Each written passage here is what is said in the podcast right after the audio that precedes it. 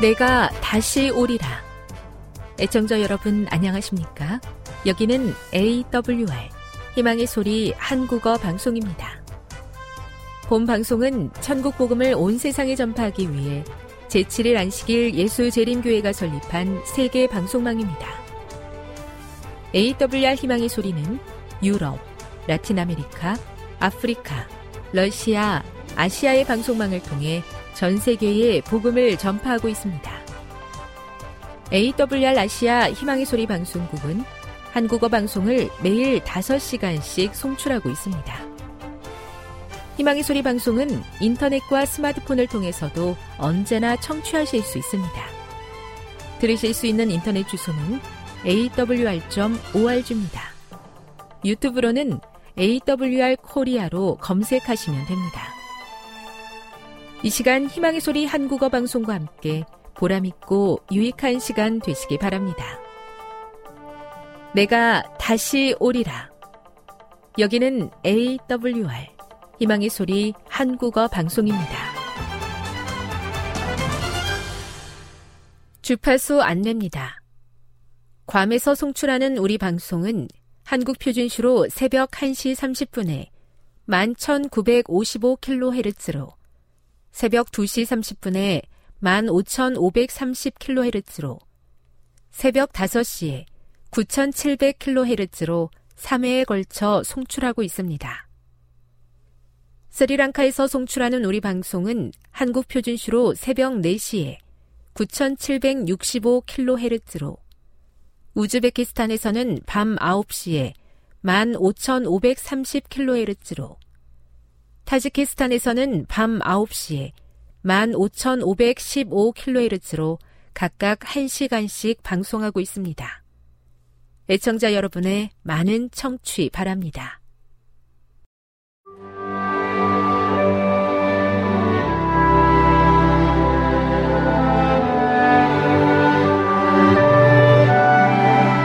읽어주는 교과 셋째 날 5월 30일 화요일 바벨론 태양 숭배의 중심.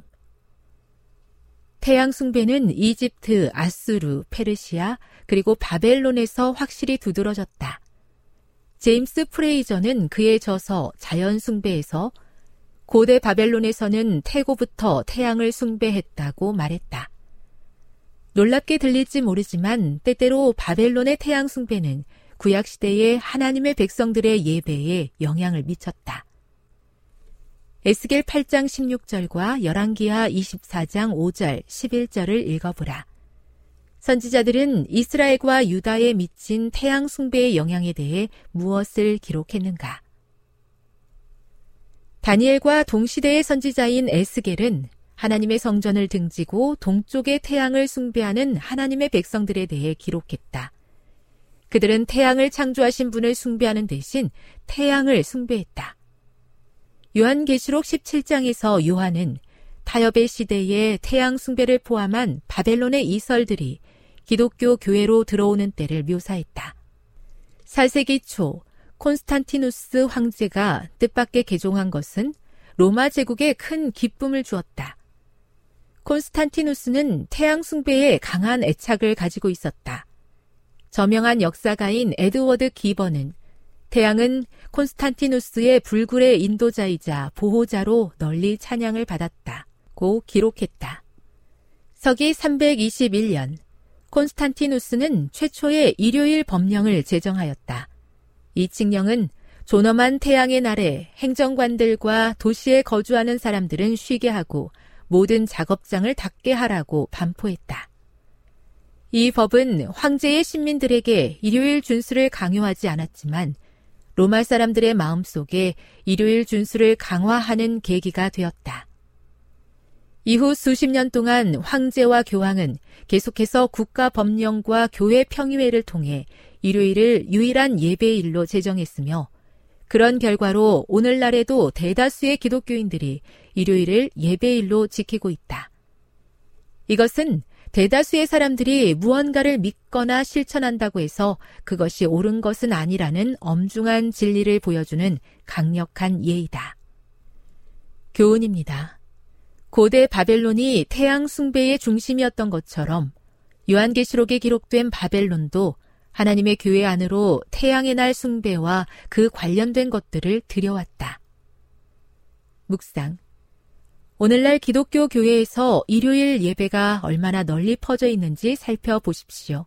그것은 무엇을 의미하는 것입니까? 적용. 사탄의 속임수가 얼마나 널리 퍼져 있는지 위 사실을 통해 알게 됩니다. 이런 일들 가운데서 그대는 어떤 안전장치를 가지고 있습니까? 영감의 교훈입니다. 오늘날 기독교 내의 태양신 숭배. 많은 사람은 천연계의 하나님은 부인하면서 천연계를 신과 같이 숭배한다. 비록 그 형식은 다를지라도 옛날 엘리야 당시에 고대 이스라엘 사람들 사이에 있던 것과 똑같은 우상 숭배가 오늘날의 그리스도교계에도 존재한다. 소위 현명하다고 자처하는 사람들의 신, 철학자와 시인과 정치가와 문필가들의 신, 교양 있는 상류 계급의 신, 많은 대학과 심지어 어떤 신학교의 신들은 페니키아의 태양신 바알보다 별로 나을 것이 없다. 각시대 대쟁투 584 알게 모르게 인생의 중심을 다른 곳으로 이탈시키려는 유혹과 논리들이 가득한 세상 가운데 있습니다. 중심을 아시는 주님께서 흔들리는 세상 속에서도 하나님께 중심을 굳게 두고 흔들리지 않는 믿음 가지게 도와 주시옵소서.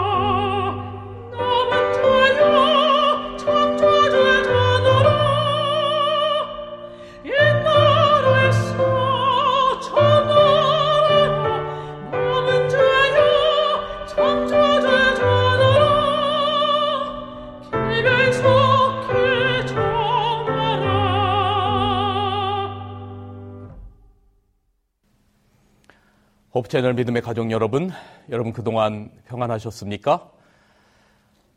어, 지난 일곱 번의 시간 동안 요한복음에 나타나는 일곱 가지의 표적들에 대하여 함께 말씀을 살폈습니다. 이제 오늘부터 또 여러분께 드린 말씀은 요한계시록의 말씀을 드리려고 합니다. 어, 여러 가지 각도에서 저희가 요한계시록을 볼 수 있겠지만 특별히 예수님 중심으로 바라보는 요한계시록에 대한 말씀을 좀 드리려고 합니다. 그래서 오늘 말씀은 앞으로 드릴 예수 그리스도 중심의 요한계시록의 총론에 해당되는 말씀을 오늘 드리도록 하겠습니다. 요한계시록 참 말도 많고 해석도 다양한 책입니다. 아마 성경 66권 중에 요한계시록처럼 여러 가지 다양한 해석들이 존재하고 또 말도 많은 그러한 책은 어, 없지 않은가라고 하는 생각이 들 만큼 요한계시록은 어, 많은 어, 이단들의 시작점도 요한계시록이고 또 자기들만의 해석이 진리라고 많은 사람들에게 그렇게 나누고 또 때로는 정죄하고 또 다른 사람들과 어떤 차별점을 두는 분리하는 시작점이 되는 책도 요한계시록이 아닐까 하는 생각이 듭니다. 종종 요한계시록을 가지고 토론회도 하고 또 자기들만의 주장을 펴기도 하지요. 또한 요한계시록에 여러 가지 어떤 이미지를 현대의 것과 짝짓기도 합니다. 뭐 예를 들면 666을 바코드나 베리칩으로 연결을 시킨다든지 또 아, 계시록에 등장하는 용을 뭐 전차나 핵 미사일 등으로 또 어, 대비시킨다든지 어, 뭐 여러 가지의 그 계시록의 이미지를 현대의 것과 짝짓기도 하는 그런 모습들을 우리는 봅니다. 어, 물론 재림교회 안에서도 어떤 부분에 대해서는 어, 여러 가지의 해석들이 존재하는 것이 사실입니다. 제가 어릴 적에 다니엘과 요한계시록을 공부하는 시간에 참여하는 것은 정말로 흥미로웠습니다. 뭐 짐승의 표나 또 하나님의 인, 또 예수의 증거, 2300주야, 어, 뭐 미국 교황권, 종말론 등등 어, 다니엘과 요한계시록에 나타나는 많은 이야기들을 듣는 것은 대단히 큰 흥미로 마음 가운데 남아 있었습니다. 그런데 이러한 것들에 대하여, 어, 이러한 이슈들에 대하여 우리가 논하기 전에 먼저 한 가지 질문이 우리들의 마음 가운데 생깁니다. 요한이 우리가 생각하는 제가 서두에 말씀드린 그런 것들을 과연 생각하고 요한 계시록을 썼을까? 요한이 요한계시록을 기록할 1세기 AD 95년경에 바모섬에서 유배당에서 요한계시록을 계시 가운데 바라보면서 쓰게 될 때에 지금 저희가 생각하는 저희가 함께 어, 이슈로 토론하고 나누는 그런 생각들을 가지고 과연 요한계시록을 썼을까? 요한계시록은 세베대 아들 야고보의 형제 요한, 즉 요한복음을 쓴 요한에 의하여 주 95년에서 96년경 도미시안 황제 시기에 쓰여졌습니다. 로마의 황제였던 도미시안 황제는 부활한 네로라 불릴 정도로 그리스도인들을 아주 심하게 박해했습니다. 오늘 함께 드리는, 오늘 함께 예배 드리고, 오늘 함께 그리스도 안에서 성도의 교제를 나누던 성도들 중에 어떤 사람들은 이 도미시안 황제의 치약 가운데 내일 형장의 이슬로 사라졌습니다. 오늘 함께 성도의 교제를 나눴던 그 성도들이 내일은 사라지는 형장의 이슬로 사라지는 그러한 핍박과 고난의 한 복판에 있을 때 쓰여진 책이 바로 요한계시록입니다. 예수님의 모든 제자들이 예수의 복음을 증거하다가 형장의 이슬로 사라졌습니다. 더욱이 이 시기에 요한은 자신을 어쩌면 실패한 사도로 여겼을지도 모릅니다. 십자가에서 부활하신 예수님이 모든 사람들을 제자 삼으라고 명령하시며 제자들을 내보내셨습니다. 너희는 가서 모든 족속으로 제자를 삼아 아버지와 아들과 성령의 이름으로 침례를 주고 내가 분부한 모든 것을 가르쳐 행하게 하라라고 하는 지키게 하라라고 하는 그 예수님의 명령이 있는데 그 명령을 제자 가운데 한 명인 이 요한은 제대로 실행하지 못했다는 자책감도 어쩌면 요한의 마음 가운데 들었을 것입니다. 그래서 그는 마음 가운데 실패한 제자라고 하는 그러한 마음의 부담감도 있었을지 모르겠습니다. 차라리 다른 제자들처럼 각지로 흩어져서 복음을 전하다가 순교하면 영광스럽기나 하지. 자신은 예수님의 어머니인 마리아를 모시면서 지금까지 힘겹게 힘겹게 살아왔습니다. 마리아가 예수님 어머니 마리아가 죽은 후에 요한은 하나님의 말씀과 예수님의 증거 예수를 증거하다가 80세가 넘은 나이에 외딴섬 반모섬에 이 도미시안 황제에 의해서 홀로 유배되어 그 외로운 섬에 갇혀 있는 겁니다. 요한계시록 1장 9절 나 요한은 너의 형제요 예수의 환란과 나라와 참음에 동참하는 자라 하나님의 말씀과 예수의 증거를 인하여 반모라 하는 섬에 있었더니 예수님의 명령에 의하여 복음을 전하려고 해도 전할 수 없는 상황 가운데 지금 있는 것입니다.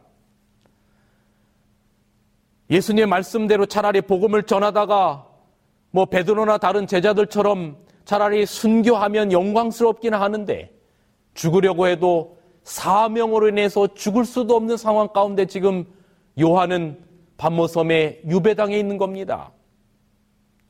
여러분 여기 현재 반모섬의 사진의 모습을 한번 보세요. 소아시 앞바다에서부터 약 63km 정도 떨어진 곳에 반모섬이 있습니다.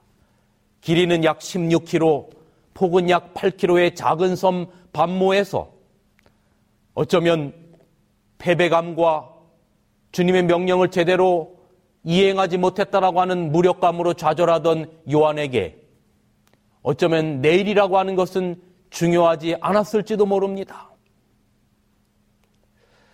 그런데 여러분, 요한을 반무섬에 유배시킨 것은 도미시안 황제이지만 그 배후에는 사탄 마귀가 있었던 겁니다. 왜냐하면 사단 마귀는 하나님의 말씀과 예수 그리스도가 부활하신 메시아라고 하는 사실이 전파되는 것이 선악간의 대쟁투에 있어서 사단의 입장에서는 결코 못하게 해야 할, 막아야만 하는 일이었었기 때문에 그런 것입니다. 그럼 저희가 요한계시록 12장에 의하여 선악 간의 4차 대쟁투에 대한 이야기를 많이 합니다. 1차 대쟁투는 하늘에서 예수님인 미가엘과 천사장이었던 루스벨 사이에 있었던 그 전투가 선악 간의 4차 대쟁투의 1차 대쟁투로 저희는 그렇게 이해합니다. 그리고 2차 대쟁투는 여자의 후손 창세기 3장 15절에 약속된 여자의 후손과 그 여자의 후손을 어떻게 해서든지 이 땅에 존재케 하지 못하게 하려고 하는 사단과의 싸움에서 마침내 여자의 후손인 예수님께서 이 땅에 오셔서 승리하시고 십자가에 달려심으로 말미암아 사단의 머리를 짓밟는 그래서 사단은 온 우주 가운데 영원한 패배 선언을 들을 수밖에 없었던 그 십자가의 사건 그리고 3차 선악간의 대쟁투에서 이제 예수님께서 십자가에서 승리하시고 또 부활하시고 하늘로 승천하시고 난 다음에 남은 초대 교회와 그 교회를 어떻게 해서든지 없애려고 하는 로마 황제권과 로마 교황권에 의한 이 중세의 선악간의 3차 대쟁투 그리고 또 선악간의 4차 대쟁투 가운데 계시록 12장 17절에 여인의 남은 자손 하나님의 계명을 지키며 예수의 증거를 가진 세상 역사의 마지막 새 천사의 기별을 전할 남은 자손과 계시록 13장의 이 복합 짐승 그리고 두 뿔 가진 새끼 양으로 표상된 다시금 부활하게 될 교황권과 미국에 의하여 또 마지막 선악간의 대쟁투의 예수님 재림 직전의 싸움인 4차의 싸움. 우리는 이 이야기를 잘 알고 있습니다. 그런데 여러분 요한이 요한계시록을 기록할 그 당시에는 요한이 이 모든 이야기들을 다 할 수 없었겠지요. 요한이 지금 반무섬에 유배되어 있지만 그리고 어쩌면 무기력감 가운데 있었던 그 요한이 미처 인지하지 못하고 있었던 것이 있었는데 그것은 바로 요한의 반무섬의 유배는 선악 간의 대쟁투의 3단계, 즉 로마에 의해서 예수에 대한 복음이 세상에 전해지는 것을 막아야 하는 긴급한 선악 간의 대쟁투의 한가운데 있었다는 것을 요한은 깨닫지 못했던 것입니다. 여러분, 저는 이렇게 생각합니다. 마치 요한이 반모섬에 유배돼서 그 나이 많은 요한이 이 복음을 전하지 못한다라고 하는 자책감 가운데 있었을지 모르는 그 요한의 삶은 그저 반모섬에 유배된 어떤 그러한 현실적인 문제를 떠나서 사단과 하나님과의 이 선악간의 대쟁투의 중심의 요한이 있었던 것처럼 오늘 우리의 삶의 현장도 선악간의 대쟁투의 현장이라고 생각합니다. 로마서 7장의 기별처럼 우리의 마음에 두 가지의 법이 있는데 하나님의 법과 죄의 법 중에서 매일매일 우리 마음 가운데 일어나는 이 선악간의 대쟁투의 싸움 가운데 우리는 무엇을 선택하며 살아가는가? 과연 하나님의 법을 선택하며 살아가는가? 아니면 죄의 법을 선택하며 살아가는가라고 하는 매일매일의 선악간의 대쟁투 가운데 우리가 무엇을 선택하며 살아가는가 하는 이 문제는 그저 우리의 삶 가운데 일어나는 사소한 어떤 일들의 문제가 아니라 우리의 삶 자체가 바로 선악간의 대쟁투의 중심에 있다라고 하는 사실을 기억하면서 살아가야 하는 것입니다. 그렇지만 여러분 하나님께서는 이 반무섬에 외롭고 쓸쓸히 유배되어 있던 이 나이 많은 이 노제자 요한을 그냥 외롭게 두지 않으셨습니다. 왜냐하면 그가 가진 사명이 있었기 때문에 그렇습니다. 요한이 반모섬에 유배된 것도 하나님께서 예수님께서 요한에게 요한 계시록이라고 하는 이 엄청난 이 정말 세상 역사의 마지막까지를 나타내는 계시록을 그 계시록이 쓰여져서 정말 세상 역사의 마지막까지 이 계시록을 통하여 선악 간의 대쟁투의 역사가 밝히 드러내는 그러한 사명을 가진 바로 제자가 요한이었기 때문에 예수님께서는 요한을 그냥 외롭게만 두지 않으셨습니다. 요한은 사명을 가지고 있는 사람이었어요. 그것이 바로 계시록이 쓰여진 이유와 사명이 되는 겁니다. 요한계시록 1장 1절은 이렇게 기록합니다. 하나님이 그에게 주사, 하나님이 요한에게 주사, 반드시 속히 될 일을 그 종들에게 보이시려고 그 천사를 요한에게 보내어 지시하신 것이라.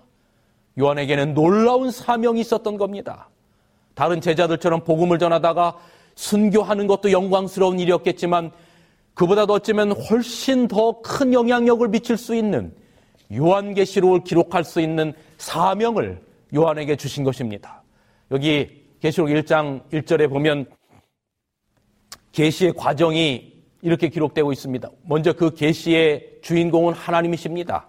그리고 그 하나님께서 예수 그리스도의 메시지를 천사를 통하여 누구에게 지시하신 것입니까? 요한에게 지시하신 것입니다. 그리고 마침내 요한은 그 기록된 글들을 그 당시에 소아시아의 일곱 교회들 뿐만 아니라 예수님이 땅에 오실 때까지 계시록에 있는 모든 독자들에게 주시는 바로 하나님의 메시지 이것이 바로 요한 계시록인 것입니다. 이 부분에 관하여 여기 영감의 글은 이렇게 기록합니다. 요한이 주를 섬기는 중에 아주 나이가 많아졌을 때에 반모섬으로 귀향을 갔었다. 그 외로운 섬에 있을 때 요한이 하늘의 기별들을 받은 것이 그의 생애에 다른 때에 받은 것보다 더 많았다. 그러니 요한은 그 어떤 다른 인생의 젊었을 때의 그 어떤 시대보다도 나이 많아서 반모섬에 유배되었을 때 그가 받은 이 하늘의 기별들은 그 생애의 전체 기별보다도 더 많았던 것입니다. 그러나 그러한 사명을 가진 요한임에도 불구하고 이 나이 많은 요한에게 반무섬의 유배 생활은 결코 만만치 않았을 겁니다. 오늘의 의미를 찾고 하루를 버티는 것만으로도 어쩌면 힘겨웠을 겁니다. 그렇기에 요한을 비롯한 초대교회와 현대의 우리는 계시록을 접근하는 방식이 달랐음을 깨달아야 합니다. 오늘 우리가 접근하는 계시록의 방식과 바로 이 초대교회 이 일곱 교회와 요한이 접근하는 방식은 꽤 많이 달랐다라고 하는 것을 우리는 인지할 수 있는 것입니다. 계시록은 수수께끼가 아닙니다. 재미있는 소설책이 아니에요. 종말이란 무엇일지를 유측하는 학술 논문도 학술 논문도 아닙니다. 언제 죽을지 모르는 선택할 수 없는 처절한 현실 속에서 내뱉은 왜라고 하는 질문에 대한 대답이 바로 요한 계시록입니다. 적어도 계시록을 기록한 요한에게는 말입니다. 이 질문에 대한 답인 요한 계시록은 1장 1절에 이렇게 선포합니다. 예수 그리스도의 계시라. 예수 그리스도의 계시라. 그렇게도 그리운 예수님 다시 오시겠다고 약속하시고 하늘로 승천하시고 어느덧 60여 년이 지났어요. 예수님의 얼굴도 어쩌면 이 노제자 요한에게는 이미 가물가물한지도 몰라요. 요즘처럼 사진이나 갖고 있으면 그 그리운 예수님 자주 보련만 그저 60년 전에 하늘로 승천하시면서 마지막으로 보았던 그 예수님의 모습은 요한의 뇌리 가운데 가물가물한 잔상으로만 남아있을지도 모릅니다.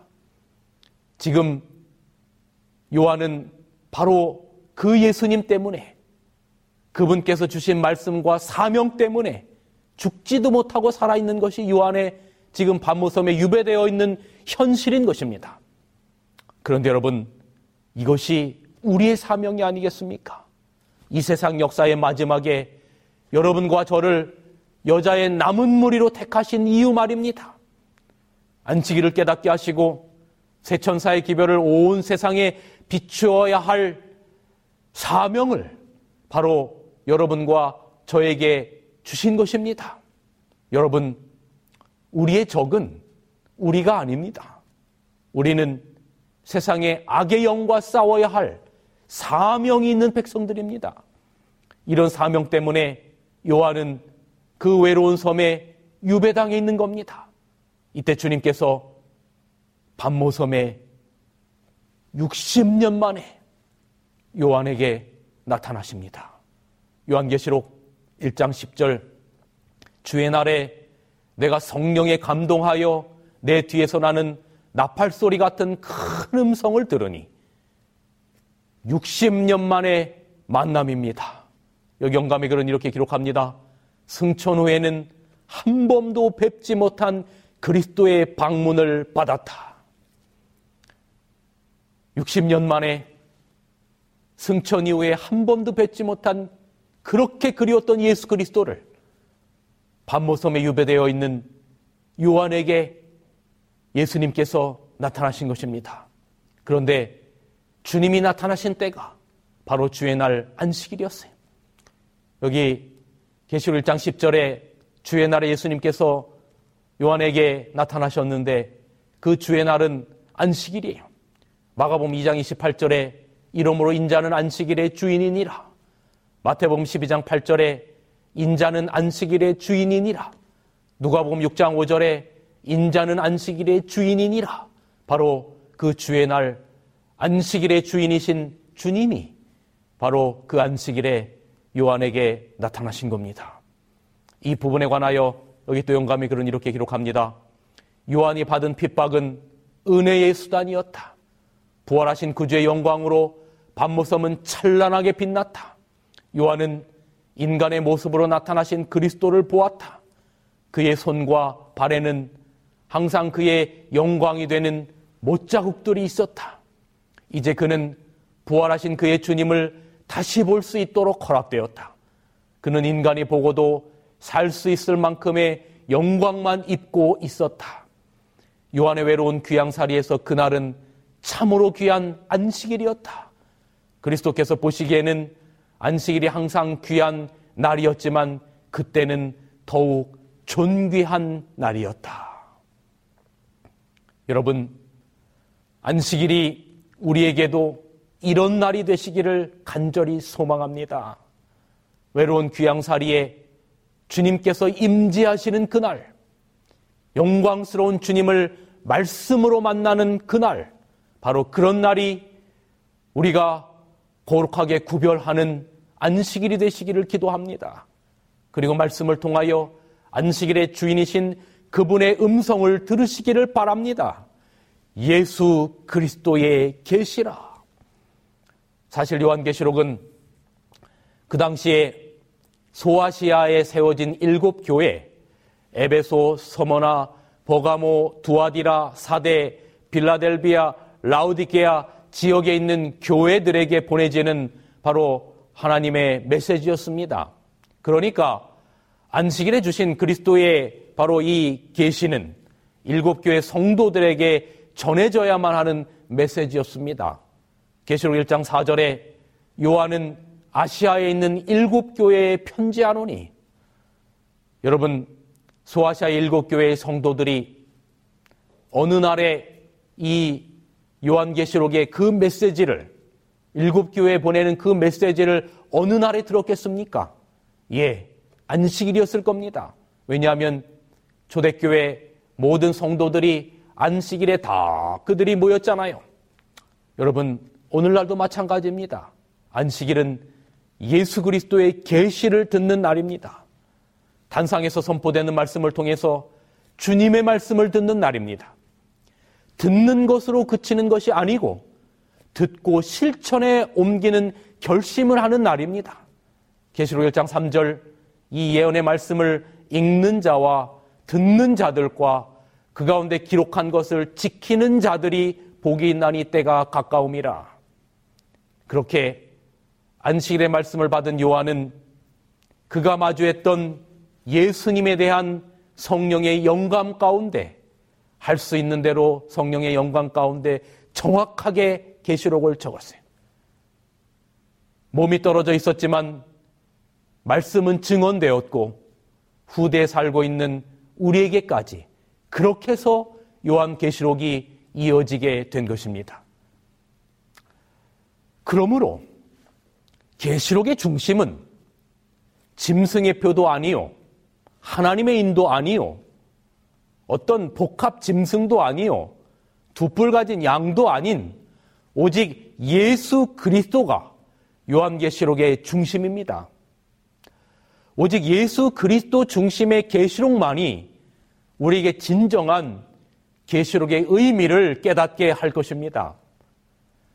여기 계시록이라고 하는 말에 이 계시라고 하는 이 아포칼립시스라고 하는 말은 바로 베일을 벗기다, 뚜껑을 열다라고 하는 의미를 가지고 있습니다. 요한계시록은 모든 것을 숨김없이 폭로한 책입니다.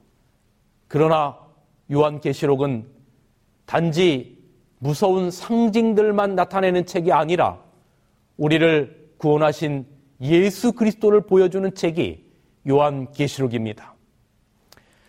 계시록은 예수 그리스도를 중심으로 창조 전부터 마침내 새 하늘과 새 땅에 이르기까지의 각 시대의 대쟁투와 그 중심의 십자가의 죽으심과 부활, 그리고 임마누엘이신 그리스도, 그리고 하늘 성소에서의 속죄 사역, 그리고 재림에 대한 확실성과 새하늘과 새 땅까지 대단히 웅장한 필치로 기록되어 있습니다. 특별히 다니엘서와 요한계시록은 서로 짝을 이루면서 꽤 많은 예언적인 부분들을 많이 차지합니다. 요한계시록을 크게 네 가지의 주요 부분으로 학자들은 나누는데요. 먼저 첫 번째는 1장부터 3장까지 일곱 교회에 대한 이야기를 기록하고 있고, 그 다음에 두 번째로는 4장부터 8장 1절까지 일곱 인에 관련된 메시지를 기록하고 있고요. 세 번째는 8장 2절서부터 11장까지 일곱 나팔에 대한 메시지를 기록하고 있고, 마지막 네 번째는 12장서부터 22장까지 대쟁투의 예수님 재림하시기 직전의 마지막 사건들에 대한 기록들을 기록하면서 크게 네 가지의 어, 파트로 우리가 구분해 볼 수 있습니다. 오늘 많은 개신교인들이 계시록은 가리워진 책이라고 아예 연구를 하지 않습니다. 그러나 성경은 이것이 열려져 연구되고 깨닫고 지켜야 할 메시지라고 기록하고 있습니다. 계시록 1장 3절에는 이 예언의 말씀을 읽는 자와 듣는 자들과 그 가운데 기록한 것을 지키는 자들이 복이 있나니 때가 가까움이라 그랬죠. 그래서 이 계시록은 읽혀지고 또 듣게 되고 지켜져야 될 그런 책으로 성경 계시록은 기록하고 있습니다. 어, 요한 계시록 안에는 일곱 가지의 복이 기록되어 있습니다. 그것을 우리는 요한계시록의 칠복이라고 부릅니다. 첫째는 계시록 1장 3절에 읽고 깨닫고 지키는 자는 복이 있나니 그랬습니다. 이것이 계시록 칠복의 첫 번째입니다. 두 번째는 계시록 14장 13절에 자금 이후로 주 안에서 죽는 자들이 복이 있다 그랬습니다. 그리스도 안에서 죽는 자들의 복이 요한계시록 7복의 두 번째입니다. 세 번째는 계시록 16장 15절에 자기의 옷을 살피며 지키는 자가 복이 있다라고 그랬어요. 과연 내가 그리스도라고 하는 의의 옷을 입고 있는지를 살피며 지키는 자가 복이 있다 그랬습니다. 그다음에 네 번째로는 계시록 19장 9절에 어린 양의 혼인 잔치에 초청된 자가 복이 있다 그랬죠. 그다음에 계시록 20장 6절에는 첫째 부활에 참여하는 자가 복이 있다. 예수님 오실 때 의인의 부활에 참여하는 자가 복이 있다 그랬습니다. 그 다음에 여섯 번째는 계시록 22장 7절에 이 책의 예언의 말씀을 지키는 자들이 복이 있다 그랬습니다. 그리고 마지막 일곱 번째 계시록의 칠복의 일곱 번째는 계시록 22장 14절 그 옷을 빠는 자들이 복이 있다 그랬습니다. 그리스도의 피로 말미암아 그 옷을 빠는 자들이 복이 있다. 예수 그리스도의 속죄를 영접하는 자들이 복이 있다라고 하는 말입니다. 계시록의 칠복 가운데 첫째가 바로 읽고 깨닫는 자가 복이 있다라고 말씀하는 겁니다. 특별히 다니엘서와 함께 말이죠. 다니엘서의 끝은 그 당시에는 닫혀진 말씀이었습니다. 여기 다니엘이 어, 다니엘서를 기록하고 그 기록을 마칠 때 다니엘의 그것이 무슨 뜻인지를 알지 못했다라고 말했어요. 왜냐하면 앞으로 일어날 일이었기 때문에 다니엘이 깨달을 수 없었던 겁니다. 여기 다니엘 12장 8절 9절에 내가 듣고도 깨닫지 못한지라 내가 가로되 내 주여 이 모든 일의 결국이 어떠하겠삼나이까 그가 가로되 다니엘아 갈지어다 대저 이 말은 마지막 때까지 간수하고 봉함할 것이다. 그러나 마지막 때가 되면 그 봉함된 책이 다시금 열릴 것이라고 하는 의미인 것입니다. 여러분, 성경에 예언적으로 지금 이걸 다 살필 시간은 없습니다만 이 다니엘 8장 9장에 2300주야에 대한 이 도표가 기록이 되어 있어요. 그런데 성경에서 역사적으로 예언적인 마지막 때는 바로 한 때와 두 때와 반 때가 끝나는 1798년 이후를 성경은 마지막 때로 보는 것입니다. 그래서 마지막 때가 되면 이 닫혀졌던 다니엘서 그리고 요한계시록이 마침내 열려지게 돼서 그것을 읽고 듣고 지키는 자가 복이 있다라고 하는 계시록 1장의 기별처럼 그렇게 열리게 될 것입니다. 실제로 성경에 기록된 많은 역사 예언의 성취들이 한때와 두때가 끝나는 예언의 마지막 때가 끝나는 1798년 이후로 마지막 때의 특징들이 정말로 대단히 많이 일어난 것들을 우리는 차차로 살펴보게 될 것입니다. 어쨌든 마지막 때에 가서는 이 계시록이 열리고 드러나고 사람들이 읽고 깨닫고 지키는 자들이 복이 있게 될 것이라고 하는 성경의 말씀인 겁니다. 여러분 우리는 정말로 세상 역사의 마지막에 살아가고 있습니다. 그런 의미에서 요한계시록을 우리가 잘 깨닫고 잘 마음 가운데 새겨야 될 말씀으로 우리의 마음 가운데 받아들이는 것은 대단히 중요한 일이라 하겠습니다. 우리 사랑하는 홉 채널 믿음의 가족 여러분, 노년의 요한은 반모섬에서 그 어떤 때보다 주님을 정말로 많이 만났습니다. 외로운 반모섬에서 요한은 주님과 깊은 교제를 나누었어요. 그리고 주님이 보여주신 계시록을 바로 기록하였어요. 그 계시록 안에는 그 메시지 안에는 바로 예수님께서 계십니다. 여기 영감의 글은 이렇게 기록합니다. 요한은 거칠고 황량한 섬에 홀로 버려진 바 되었지만 그는 믿음으로 하나님과 함께 있었다. 바위와 벼랑 사이에서 그는 그의 조물주와 교통하였다. 여러분, 저는 목사로서 각 교회마다 신실한 우리 주님의 종들, 우리 평신도 지도자들, 우리 성도들이 계심을 바라봅니다. 정말로 그 연약하고 작은 그 시골의 그 어떤 연약한 교회에서 하나님의 교회를 붙들고 이 하나님의 교회를 정말로 놓지 않고 섬기시는 신실한 우리 성도들이 계심을 저는 압니다. 목숨을 걸고 교회를 지키신 분들이 계심을 압니다. 외롭고 힘든 그 시간에 정말로 수많은 어려움과 고통들이 있었지만 그럼에도 불구하고 목숨 걸고 교회를 지키신 분들, 이제는 나이가 많아지셔서 또 몸이 연약해지고 그랬지만 그럼에도 불구하고 여전히 교회를 신실하게 섬기시는 주님의 종들이 계심을 저는 압니다. 어쩌면 이 방송을 보시는 분들도 시골에서 이 목회자가 없는 그런 교회에서 이 방송을 통하여 예배를 드리고 계시는 분들도 계심을 저는 압니다. 여러분, 여기 그런 분들에게 저는 이 영감의 글의 말씀을 소개시켜 드리고 싶습니다. 사람들이 충성되고 진실한 그리스도의 종들을 알아주지 않고 존경하지 않는다 할지라도 주께서는 그를 존귀히 여기신다. 하나님은 그들을 잊지 않으실 것이다. 하나님의 사업을 하다가 늙은 사람들은 교회에 큰 유익이 될 경험을 갖고 있다. 하나님은 그를 섬기는 가운데 연수가 높아진 그분의 종들을 귀중히 존귀히 여기신다.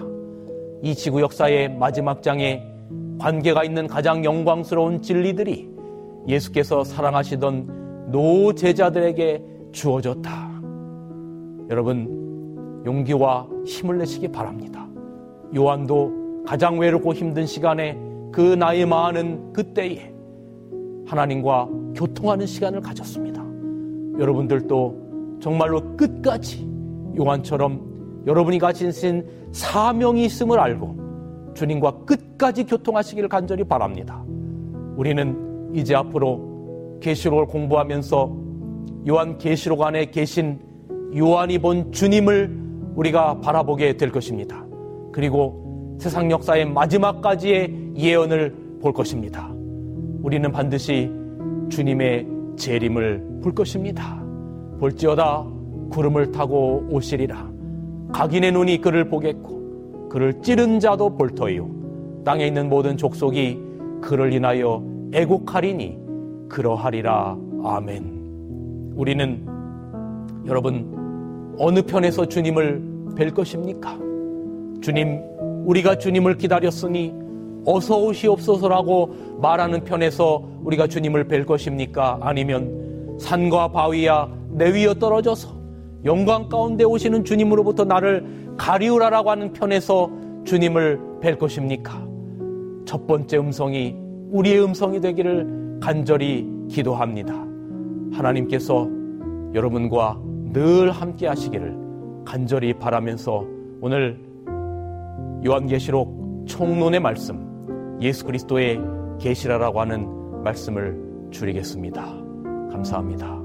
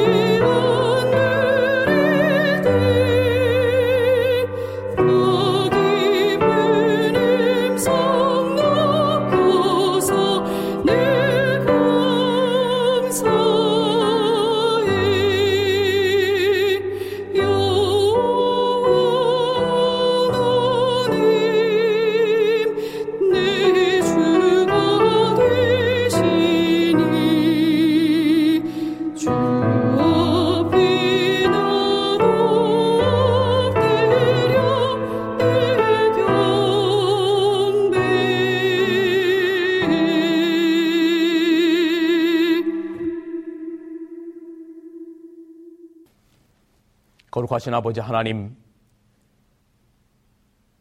나이 많은 요한이 밤무섬에 유배돼서 그 외롭고 쓸쓸한 시간을 보내는 시간 가운데 있었지만 그러나 그 시간은 선악간의 대쟁투의 현장이었으며 주님께서 그 요한을 결단코 홀로 버려두지 아니하시고 요한에게 나타나셔서 엄청난 이 요한계시록의 기별을 기록할 수 있는 그 사명을 성취할 수 있는 그 아름다운 특권을 허락하셨던 것처럼 아버지 하나님 오늘 우리의 삶에 때때로 외롭고 쓸쓸하고 지치지만 그럼에도 불구하고 우리가 전해야 될 그 사명 붙들고 주님께서 주시는 힘 가운데 다시금 일어나는 우리 모두가 되게 하여 주옵소서. 그리스도이신 예수님의 이름으로 간절히 기도하옵나이다. 아멘.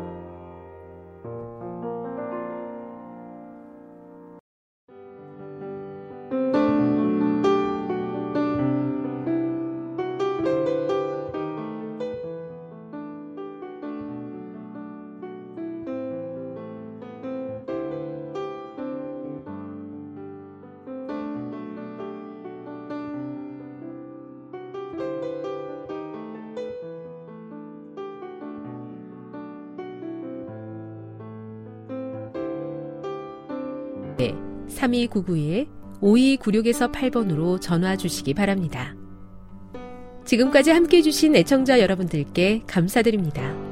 애청자 여러분, 다음 이 시간까지 하나님 안에서 늘 평안하십시오. 감사합니다. 내가 다시 오리라. 여기는 AWR, 희망의 소리 한국어 방송입니다.